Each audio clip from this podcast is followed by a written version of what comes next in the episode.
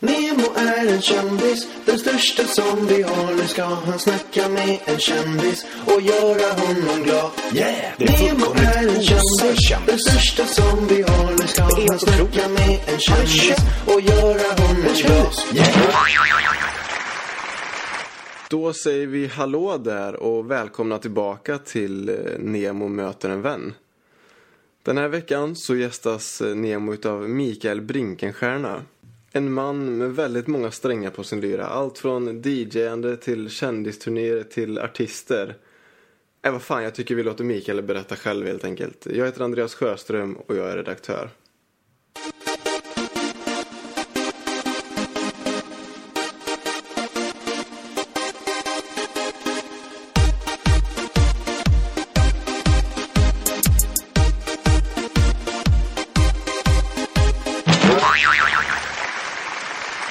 Sjuka är att när jag sätter mig här nu, eh, att ehm, jag blir lite nervös. Det är liksom jag, jag sitter här med Brin- Brinken. Välkommen Brinken. Tack så mycket, Nemo. Eh, det är så Fy här. fan vad vi har supit mycket tillsammans. Ja, det har vi. Vi har, vi har ett par stökiga kvällar bakom oss. Ett par. Mm, Ja, men det är så, det är så sjukt där, för att vet du du har någonting med, di- med din, din liksom, utstrålning och aura som sätter lite skräck. Det säkert du fått höra tusen gånger. Jo, har jag. Men vad är det, så, vad är det, vad är det som... Ja, det är nog rutinen, att jag är så rakt på sak också. Ja. jag. Det är det som skrämmer många. Ja, du, det kan ju inte vara någon som, alltså som, alltså som, som skrämmer dig. Nu låter, nu låter jag Nej, jag, jag är inte rädd för någonting. Jag har haft en pistol mellan ögonen och jag har liksom varit med om det jävligaste man kan vara med om. Och sen har jag också liksom då, eh, men jag är egentligen är jag en jävla mes. Jag är en stor mes. Mm. Så är det bara. Ja men det är ju omvänd psykologi liksom. Det är ju bra att du, alltså, du är det liksom. Men alltså vi hade liksom, jag har ju spenderat hundratals timmar med dig Ja. och ändå så känner jag nu liksom att jag blir så här. Jag är lite nervös i här stolen. Jag känner så här. Du ser, du, ser så farlig ut men du är så snäll. Jag vet ju det. Du har ju skyddat mig flera gånger på barturnén. Jag minns någon gång, tror det var i Eskilstuna när, när det var någon som var på mig och du bara flög på honom med ett nacksving ner i marken. Som den bästa jävla bodyguarden man kan ha. Alltså. Ja, men det är mitt sätt liksom. Det är inget jävla tjafs. Nej. Antingen pang bort med dem eller så kan de hålla sig borta. Från början. Mm, det låter rimligt. Jag snackar inte. Det, det har jag slutat med för länge sedan. Mm. Men jag var, när jag var yngre så fick jag Jag fick aldrig stryk. Jag har aldrig fått stryk i hela mitt liv. Däremot har jag fått folk som hoppar på mig sådär. Och, I skolan och sådär. Och, och då small jag dem direkt. Mm. Pang så det bara. Så blev det kvarsittning. Men det var det värt. Ja, ja. Ja, så fick jag respekt. Ja, man vinner det i längden. Men eftersom att eh, min podcast då, majoriteten av lyssnarna är ju, ja, skulle jag säga, det är ju yngre, yngre gardet och då Ja. vet de nog inte vem du är. Nej, kanske inte. Kan en snabb presentation? Mikael Brinkenstierna, discjockey, manager, allkonstnär, eh, oerhörd drivkraft som eh, tror att man har knarkat i 14 år, men det har jag inte gjort. Jag knarkar inte, jag har inte sådana grejer. utan Jag har en drivkraft, jag älskar nöjesbranschen. Jag har gjort allt från Ronny Ragge, Svullo, eh, Medina förra sommaren till exempel, till Paradise Hotel i år, till Big Brother tidigare. Alltså jag har gjort så oerhört mycket. Jag har väl en 150 guld och platinaplattor hemma på väggarna. Det jag har inte gjort, det finns inte i nöjesbranschen. Jag har haft världshits, jag har haft mindre hits, jag har även suttit i fängelse. Jag har varit en bad boy. Jag står 100% för vem jag är. Jag har gjort många fel i livet och många rätt. Eh, och förhoppningsvis gör jag fler rätt idag än fel. Jag hade en väldigt stökig uppväxt. Hade jag, jag kommer från Rosengård i Malmö, Rosensväg 12. Det är inga små pojkar som bor där. Säg det. Nej, det är- Där är det på riktigt från början. Det är du och Zlatan som är därifrån. Ja, precis. Vi känner varandra också. Så att, eh, och han har ju min gamla flickvän så att... Ah, just det! Så han är evigt tvåa Zlatan. Du har dejtat Helena Seger. Det är jätteroligt. Ja. När var det? Liksom var det? Ja, det var när jag var i 20, 22 års ålder. Hon är lika gammal som mig ungefär. Bukis med Zlatan, alltså det, det, det Det är inte många som är det. Nej, det är verkligen så som det Han är, han är gift med henne också. Ja, ja, och två barn då. Ja, ja. Vad tycker du om reklamen förresten? Fantastiskt bra. Mm. Helt rätt. Det bevisar att rasismen försvinner från Sverige. Ja, det är fan på tiden alltså. Ja, äntligen. Ja, men vet du, jag tänkte, för att det är liksom, för att nästan varje gång man ser en dokusåpa så åker ju folk på turné efter. Ja. Och jag tror inte folk vet liksom vem som, det är ju nästan alltid du som står bakom det. Det är så, från början var det jag som jagade alla dokusåporna och sådär och tv-bolagen. Men idag så behöver jag inte göra det utan när det har gått en minut liksom och Paradise Hotel och det ska sändas samma kväll, va, pang så rasslar det in eh, mail från Samir och Pau och alla möjliga som vill åka på turné. Och det är ju en oerhört bra värdemätare för då vet jag liksom att du har gjort ett bra jobb och syns tillräckligt för att folk ska veta. De vet, alltså, det är liksom, jag kommer ihåg när jag var med i Tylösand och, jag, och, jag, och några år innan visste jag så här. Fan om någon gång ska vara med i TV då, vet, då, då är det där jävla Brinkenstjärna. jag tänkte, tänkte så här, är det Brinkenstjärna eller är det Bindefält? Jag laddade ihop det. Jag bara, vem kan det vara? Så, det är nog Brinkenstjärna. Så var han i kontakt. Så var, det var verkligen så det var liksom. Det är bara så att man, man hamnar hos dig Det liksom. var rätt kul. Jag såg prinsessan eh, Victoria. Hon stod ju med Bindefält. Men stod ju Victoria och Brinkenstierna stod under bilden. det var lite Ja, roligt. det har ju vissa likheter. Ja. Fest, rakat huvud. Ja, fast han är homosexuell är jag aldrig. Nej, just det, just det. Jag har aldrig haft den lockelsen faktiskt. Nej. Jag gillar kvinnor, that's it. Du är gift nu, lyckligt Jag är gift, ja. Efter eh, lång tid och... eh, det är ju så att till slut kommer man till en punkt i livet. att man Hur gammal är du förresten? Förlåt. Jag är 47 år gammal. 47, mm. Ja. Till slut kommer man till en punkt i livet att man... Man vill ta det lugnt liksom. Mm. Man har lekt av sig. Och jag har haft jävligt kul på vägen. Ja men det vet jag, man har hört många rövarhistorier. på bil, på väg av vägarna. Ja, det har jag. Jag har haft väldigt kul. Du är nöjd so far? Ja, jag brukar säga att jag har provat alla färger, alla tjejer. Ja. Alla färger. Då så. Ja. Men eh, på tal om eh, familjen, eh, hur, hur är du som farsa liksom? Ja, Jag är nog väldigt mesig. Alltså jag är inte så bra på barn. men Jag har en fru som är oerhört duktig på barn och jag lär mig varje dag. Det är svårt när man legat på turné på vägarna i 25-30 år, åkt världen runt.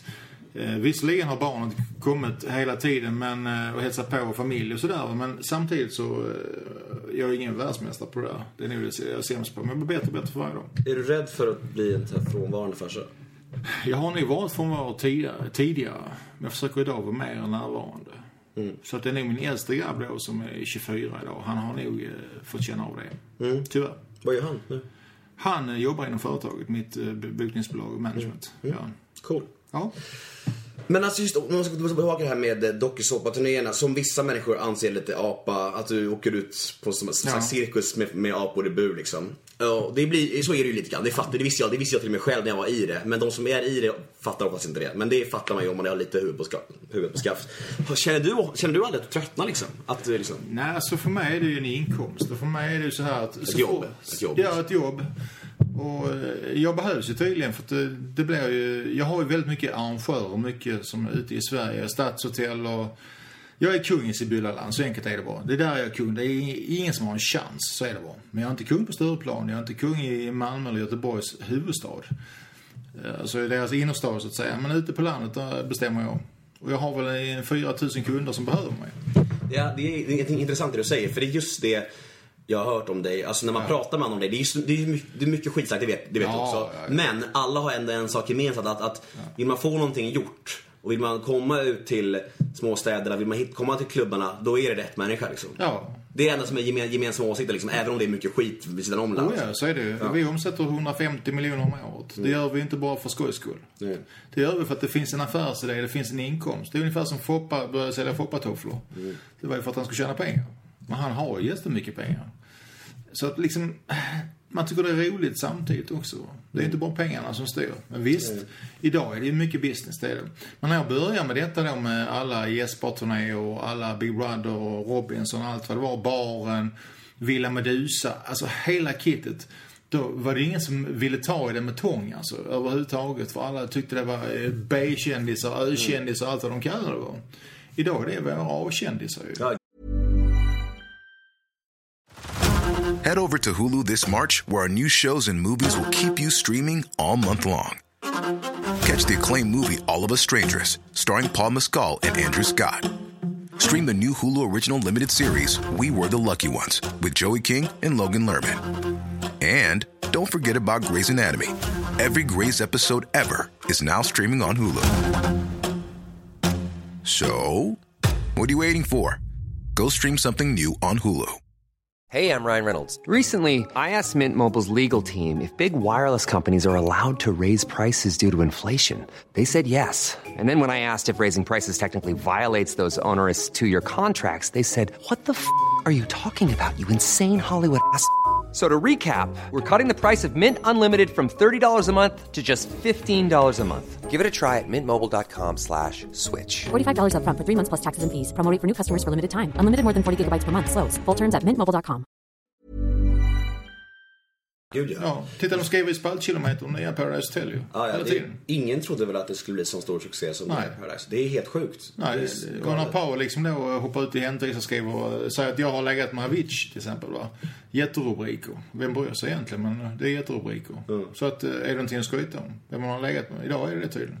Det är så jävla intressant. På, på, ja, ja, det, ja, det är skitkonstigt. Jag, på, på Twitter liksom, så ser man ser, liksom, man ser hur A-kändisar diskuterar liksom Paradise Hotel. Ja. Folk som inte ens skulle ta i skiten med tång när det började sändas. Och nu, nu diskuterar alla det liksom så här. Nej, det är sant. Det är helt fantastiskt vad det har förändrats. Det.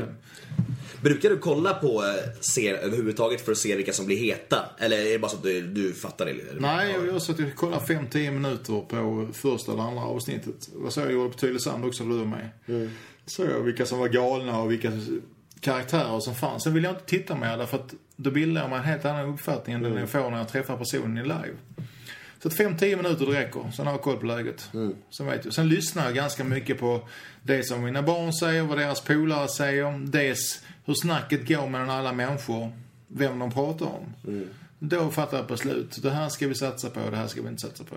Sen har jag medarbetare också som är i 20-25 års åldern och alla de har ju koll på läget liksom. Ju äldre man blir desto svårare blir det att ha koll både på musik och tv-serier och sånt vad som gäller. Så är det. Hur står sig, hur står sig Tylösand i jämförelse med eh, tidigare och efter? Ja, Paradise Hotel är en smekning jämfört med Tylösand ju. Det är löjligt för fan. Jag förstår det. Tylösand är nog det värsta som har gjorts. det är klart. Jag tänkte hur vi var att hänga med där på turnén. Nej, men det, det är faktiskt sant. Det, det, ni hade någonting nyhetens behag som inte har funnits tidigare. Va? Det var det galna som har gjort tycker jag. Där såg jag ju också när Tylösand gjordes att nu är, nu är det maximalt nått tokigheterna. Ja, ja. Men nu handlar det liksom bara om vem som ska ha gruppsex och allt vad fan det är. Liksom swingersklubbar hit och dit. Liksom. Det finns inte mer att ta på nu. Det, va? finns, det kommer till en viss gräns där Ja. när, det, när det går över det, då märker man att det bara är till för att gå över det. Då är det längre inte naturligt. Då är det bara, och då blir det liksom konstigt på något sätt. Man har nått eh, toppen och eh, problemet är bara att hur ska man göra på nästa Paradise till nästa gång? Ja, det märker det är ju redan igång eh, casting och skit Ja. för nästa. Jag vet inte riktigt hur de ska kunna toppa det här. Nej. För att just castingen med folk i det här året var bra. Det var bra. Det var bra karaktär i år. Ja, det var det. Det var verkligen det. Och eh, det är ju, det, det är ju nästan det som gör allt, känns Ja, jo, visst är det det hela tiden. Och samma var en bra casting också. Ja. Men vet du ja, men jag tänkte, att du har gjort så jävla mycket. Du har ju, som, som du säger själv, och jag vet att du har gjort extremt mycket. Men, hur, men vad har du för mål kvar? Liksom? Vad, vad, vad, vad längtar du Nej, efter? alltså mål. Det sista året har jag gjort nu Danny M. Jag har gjort eh, Labyrint. Jag har gjort Stor Näck. Jag har gjort Medina. Vad fasiken jag med? Alltså, jag har gjort så mycket grejer så att jag kommer inte ihåg vad jag gör. Ken Ring har jag gjort. Ja, jag tänkte precis det. Ja. Eh, nej, jag har inga mål kvar. Det har jag inte. Alltså, jag har ju Drömartist att jobba med, så- eller ja, drömmänniska. Ja, jag har ju sagt det. Antingen vill jag köra Carola så vill jag köra Thomas Edin. Men när jag kickade ut Carola och Slager med Norman 2008 så var väl inte det så aktuellt längre kanske. Nej. Hon, hon gillar inte det eller? Nej, jag skrev i min bok om henne att hennes eh, vapen då, det här kyrkliga, att det är en image, att hon springer runt liksom med psalmboken i handen. va. Sen springer hon på Stureplan och super. Och det gillar hon ju inte. Va? Men det var bara bra hon hoppade på mig för blev löpsedlar direkt. Så tackar jag för. Ja, all publicitet är bra. Ja, hon tänkte inte efter då. va. Men eh, vi kan väl säga så här att jag, jag skrev en bok som har sålt över 100 000 ex som heter Ett jävla liv. Den handlar om mitt liv då, allt från fängelsedomar till allting. Och det handlar om mina relationer med Helsenius och alla möjliga människor. Eh, och eh, hade jag inte varit i den positionen jag är idag så kanske jag hade varit en Helsenius istället, det vet man inte. Jag gillar ju den världen, MC-världen. Alltid, alla mina vänner finns i MC-världen. Men samtidigt så jag skrev en bok som var väldigt ärlig och eh, jag fick mycket skit för det från början. Men ingen har vågat stämma mig, det är det som är så intressant. Ingen vågar stämma mig för ett jävla liv, min första bok. Jag var helt säker på att det skulle bli så. Jag fick, jag fick den boken i julklapp Ja. av min pappa. Inte ens signerad, vad fan? Nej, nej. Det borde han fixat, jag är lite lack. Men jag läste den och jag tänkte så här, fan nu kommer han få så jäkla mycket skit igen. Men det kom ingenting. Nej. Du hade nästan hoppats på lite skit va? Eller? Jag väntade mig stämningar men tystnaden var total. Förutom Carola och Sandlin och några till gapar i pressen. Och tackar jag för. Men samtidigt så bevisar det också att de vågar inte stämma mig. Då finns det någonting i det som jag skriver att det är sant. Ja, ja, då känner de sig förmodligen bara dumma liksom. Precis. För jag sa ju så här, ni får gärna stämma mig men då kommer jag plocka fram ännu mer, sa jag. Då blev det alldeles tyst. Överallt. Men du och Christer, ni är kompisar nu, är inte det? Vi är kompisar igen, vi jobbar tillsammans igen, jag sa jag. Han tyckte jag burit mig åt som ett rövhål. Mm. Och jag står för det. Jag står för vad jag har sagt om honom. 100 procent. Men han sa, be om ursäkt jag har skrivit. Nej, jag ber inte om ursäkt jag har skrivit, sa jag. Men däremot kan jag be om ursäkt om jag har sårat det, sa jag. Mm. Jag står för det jag har skrivit. Jag kommer aldrig ändra på det, för du var ett jävla asshole när jag jobbar med det. Mm. Så är det. Svårt att jobba med missbrukare kan jag tänka mig. Överlag. Det är svårt och jag har jobbat med till hur- exempel Norman och eh, Sandelin och alla som har då missbrukarproblem. Och, eh, man blir ju- det, det- är rätt svårt ibland liksom när det ringer klockan kvart och fyra på natten och folk behöver grejer. Mm. Det, det är då man tappar sugen lite i den här branschen tycker jag. Men det är jävla konstigt det där. Du, du, du har ju levt i det här jävla livet så länge. Och, Ja. Men hur fan kan du ha hållit ifrån droger och så? Du måste ju ändå ha provat det mesta, för, Nej. antar jag. Nej, jag inte det. alls. Är det, är det för att du är rädd för att fastna eller? Eh, jag tror det är så att kicken hade blivit så stor så jag hade kanske fastnat i den. Mm. Jag gillar kickar. Kickarna får jag genom nöjesbranschen, etta på listan med ett band och så vidare. Jag tror de hade testat koks och sådana här grejer liksom. Så eh, röka inte min grej, men eh, kemiskt så tror jag jag hade fått sådana kickar så att jag hade fastnat i det, så jag. Det är ju så. Många, många missbrukare säger samma sak. Att, att de önskar att de aldrig hade provat Ja. någon drog. För att då skulle de aldrig veta att det fanns något bättre än Nej. alkohol. Förstår du? Så då är det liksom kört. Så det, Ja, Jag dricker Jägermeister och vodka och eh, det räcker för mig. hur är det mellan dig och Hedman upp till den? Jo, det är bra. Vi har en bra relation, jag och Hedman. Vi var ute där på en riktig turné med Tylösandgänget ju. Ja, det var ni. Ja, jag var med, jag var med då. Det var härligt. Det var lite stökigt. Jag frågade om han skulle åka med. Han tyckte det var roligt. Eh, sen så... Kommer du ihåg när han klev in där i bilen där? Ja, ja. Och Jocke bara, vad är det för uteliggare? Det luktade bak. Så var det Magnus Hedman. Så jävla sjukt. ja, man har ju skärpt till sig sen dess och blivit eh, VD för ett börsbolag och eh, idag en duktig föreläsare också. Han är nykter och drogfri nu. Ja, ja, han har rensat upp hela sitt liv. Mm. Har han gjort. Det är fantastiskt. Hatten av för det alltså. Verkligen. Det är inte helt lätt. Han Nej, väl verkligen. ner på botten också. Ja, visst för fan. Så att, eh, nej, så jag håller på att skriva en bok nummer två. Man kan ju säga att första boken, Ett jävla liv, var ju en, eh, en smekning. Det var lite förspel va. Nu kommer penetreringen, den andra boken va. Nu kommer jag lyfta fram eh, lite pedofiler i nöjesbranschen och lite sådana här grejer va, som jobbar med väldigt stora människor som ingen har reflekterat på. Jag kommer vara riktigt, ännu jävligare denna gången. Men gör, gör du sådana här böcker och sådana här uttalanden för att du vill hämnas på folk eller för att du bara vill ha publicitet och pengar? Ja, men de som är sky, de är som har varit schyssta mot mig, de lyfter jag aldrig ut. Aldrig. Skulle jag aldrig göra.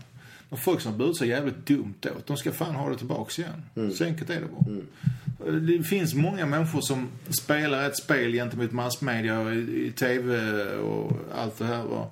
Och sen så är de ju helt andra personer liksom när man eh, jobbar med dem. Och de är riktiga svin. Och, Slicka upp och sparka neråt. Ja, samtidigt tycker jag det också att eh, bör, bär man sig helt illa åt va, så kan man få sig en smäll ibland. Ja, jag förstår. Oavsett om man känd eller inte. Jag är inte rädd för någon. Så är det. Nej, men är det, det. det, fan, jag önskar att det också var så. Men alltså, Och jag behöver inte slicka någons röv för jag har en verksamhet som fungerar. nej, då har folk, folk slickat in det då, så det räcker. Ja. Det, Nej, nej, men- men, det är inte, jag, vill, alltså, jag, vill inte, jag är inte inne på att någon ska slicka mig heller men samtidigt, jag behöver liksom inte gå och be om ursäkt för att jag finns. Jag, jag kan ringa chefen på Nöjet på Expressen och få in mina grejer. Och, eh, han kan ringa till mig och börja göra en tjänst av mig. Alltså, jag har de kontakterna som krävs idag. Va? Eh, jag lärde mig mycket där Head over to Hulu this March, where our new shows and movies will keep you streaming all month long. Catch the award winning movie Poor Things, starring Emma Stone, Mark Ruffalo, and Willem Dafoe. Check out the new documentary, Freaknik The Wildest Party Never Told, about the iconic Atlanta Street Party. And don't miss FX's Shogun, a reimagining of the epic tale, starring Anna Sawai. So, what are you waiting for? Go stream something new on Hulu. Ryan Reynolds here from Mint Mobile. With the price of just about everything going up during inflation, we thought we'd bring our prices down. So to help us, we brought in a reverse auctioneer, which is apparently a thing. Mint Mobile unlimited premium wireless. Ready to get 30, 30, bit to get 30, bit to get 20, 20, 20, bit to get 20, 20, bit to get 15, 15, 15, 15 just 15 bucks a month. So, Give it a try at mintmobile.com slash switch. $45 upfront for three months plus taxes and fees. Promo for new customers for limited time. Unlimited more than 40 gigabytes per month. Slows. Full terms at mintmobile.com. Jag var hos Bert Karlsson i två år och jobbade hos honom. Jag lärde mig mycket hur det fungerar, systemet där. Och Jag trodde inte det var så. Men det är ju en form av bytestjänst allting. pratat mycket tidigare i den här podcasten, podcasten om eh, idolifiering och hur människor som man lär känna blir mänskliga. Alltså, som, som jag, människor som jag kanske ser upp till. Om jag träffar dem, hej, börjar hänga med dem, då blir de så här mer mänskliga för mig. Då försvinner det här, det här jag ser upp till försvinner lite och då blir de liksom mer som kompisar. Har du, har du någon, jag kan, inte, jag kan inte tänka mig att du har någon som du blir starstruck av i Sverige. Som du kan känna så här: wow, den här människan står jag och hänger med nu. Eller? Nej, alltså jag är imponerad av folk som har skrivit bra låtar och hållit på länge. Va? Jerry Williams är en sån gubbe liksom. En 70-årig gubbe som är tung. Va? Jag är inte starstruck när jag träffar honom, men jag tycker han är tung. Jag tycker uh, Thomas Edin är tung, tycker jag är tung. Va? Eh, jag tycker att eh, Per Gessle är tung. Det är tunga människor. Jag, börjar, alltså, jag, har ju träffat dem i olika sammanhang, men eh, Men du blir aldrig nervös när du här? Nej. Första gången jag träff- träffade Tom Cruise, då blev jag lite sådär. Tänkte, ah, shit, den här. Men han var ju så jävla liten va. Så att jag fick övertag direkt. Ja, han är sjukt liten. ja, och han sa till mig, som du sa också, fan vad du ser farlig ut, sa han till mig. You look dangerous Mike, sa han.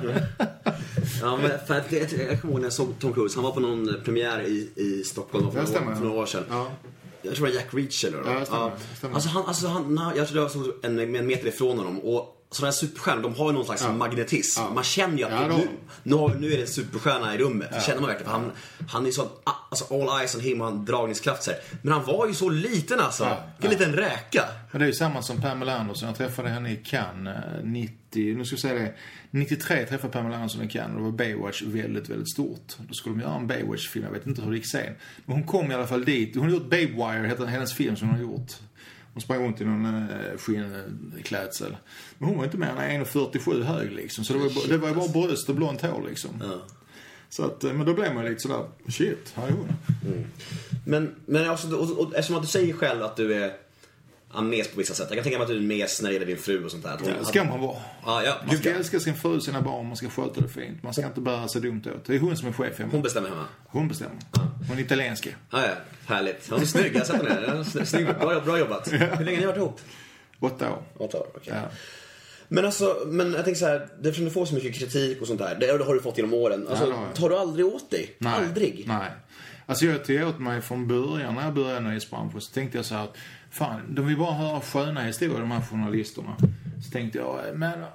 Så jag gav dem sköna grejer liksom, bra grejer va. Men det var ingen som skrev någonting. Nej. Sen vände jag på steken istället. Nu jävlar ska de få all skit jag kan komma på liksom. Så jag körde på vet. Och de skrev spaltkilometer. Och vi eh, förstörde hotellrum och kraschade och vi söp ner oss och vi bar oss åt. Då plötsligt blev jag känd på kuppen. Så, eh, men sen samtidigt, när de skriver att eh, det är si och det är så och de, de antar saker i media. Kan du inte bli sårad liksom? Nej, jag bryr mig inte. Nej. Nej, nej. Vad, vad skulle krävas att de skrev för att du skulle verkligen bli tokig eller, eller, eller ledsen för den saken? Jag brukar säga det, efter 150 000 artiklar så är man ju rätt garvad va? Och då har man liksom kommit till det stadiet att man, man tycker bara det är kul att de skriver. Ja. Sen har de skrivit lite sakfel hit och dit. Förr var jag så att jag, jag ringde upp och jag skällde på redaktionerna. Och där står fel och bara, bara, bara. Och jag bad dem fara åt helvete och allting. Ja, men sen så skrev de inte om mig på sex månader ju. Nej. Då hade jag förstört allting ju. Ja. Nu brukar jag så att jag ringer upp. Tjena, tjena. Fan vad kul att du skrev lite fel. Kanon, jättebra. Men du, skriv rätt nästa gång. Ah, då blir det en helt annan omvänd situation. Då är det jag som är kungen som ringer.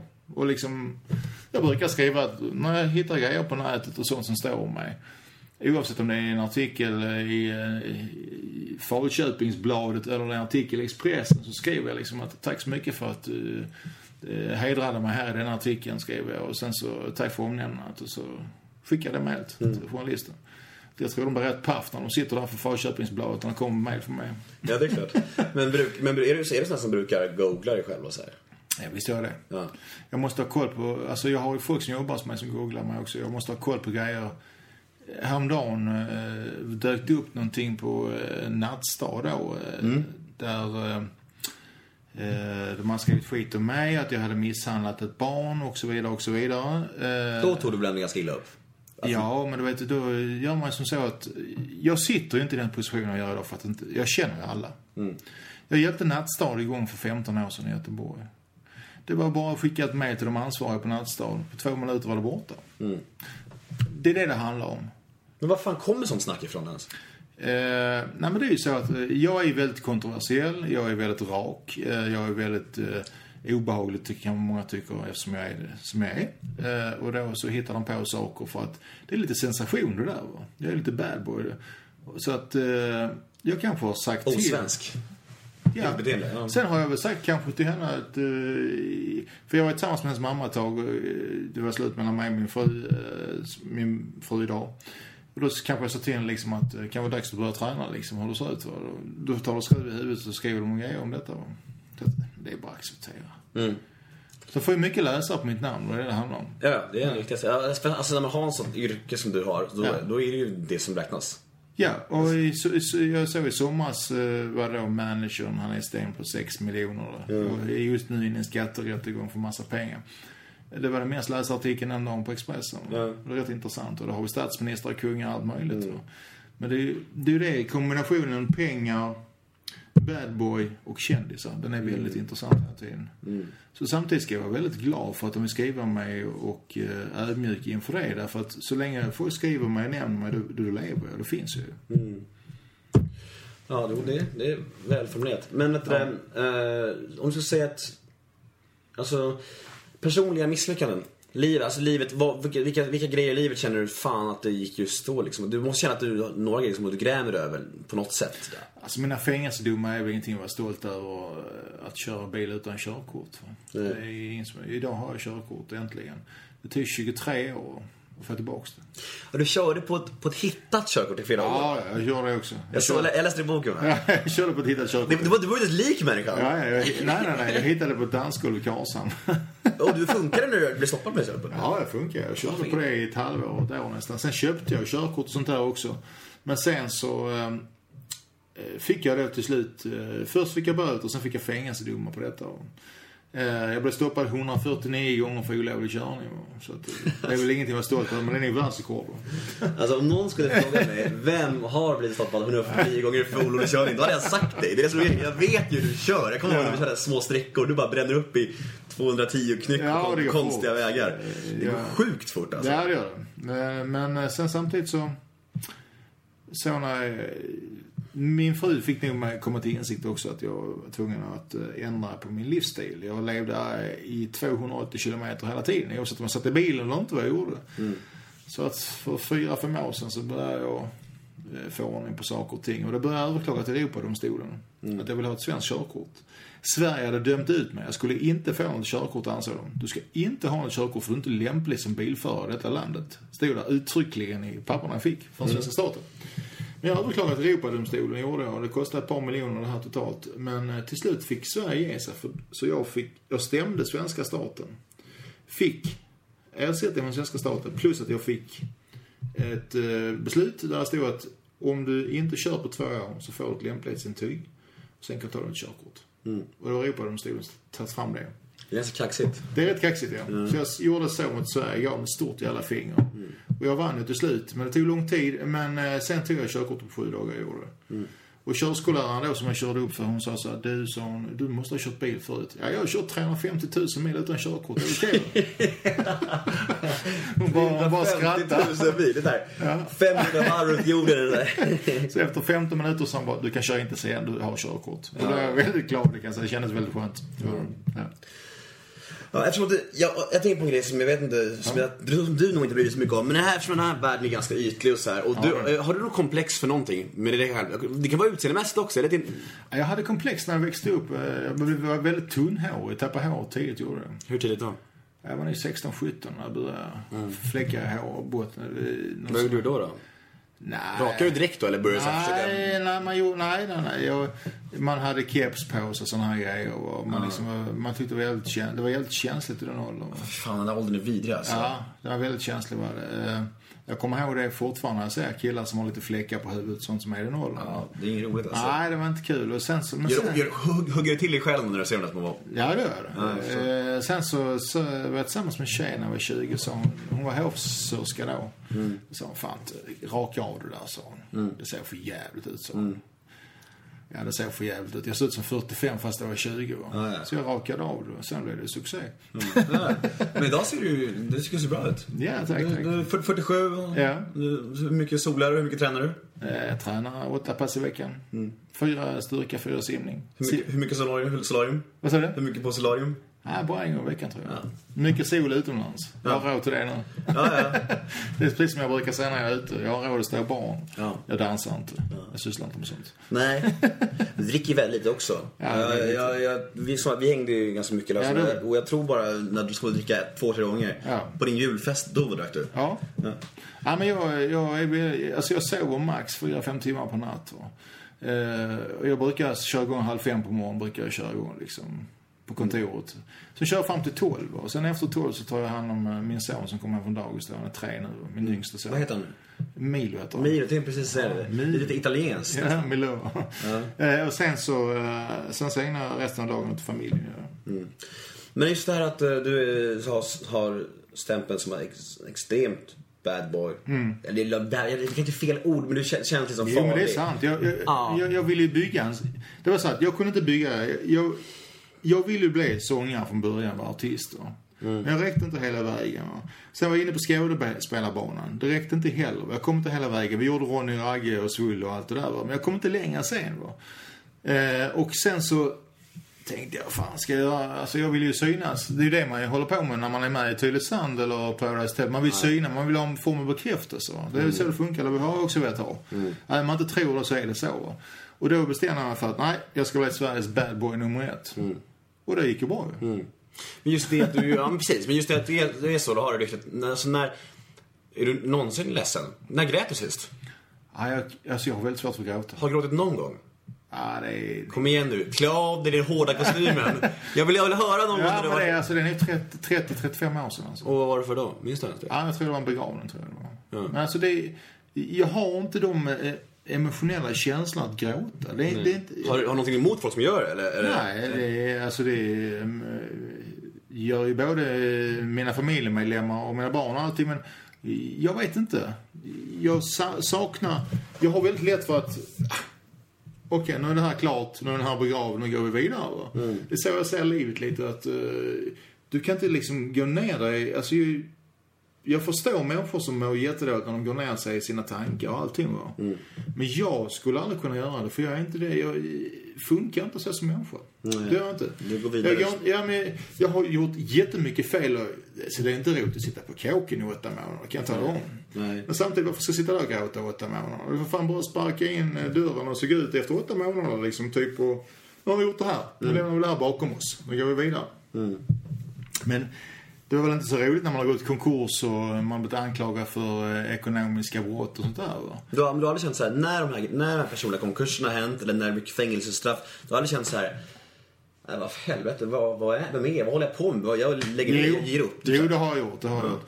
Jag har ju, då med körkortet så tänkte jag till slut, min fru sa ju till mig då, blivande hon sa alltså, alltså allt allt vad fan sysslar du med, sa hon. Mm.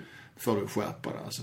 Och det, det fick jag göra. Ja. Annars hade jag inte haft familjen kvar. Mm. Nej, det är Är, sant. du- är du rädd för döden? Jag, alltså jag vill inte dö. Nej, jag, Jag vill leva för evigt. Alltså jag, jag älskar livet så fruktansvärt mycket. Ju- det är så här, ju äldre du blir, desto mer tänker du på döden.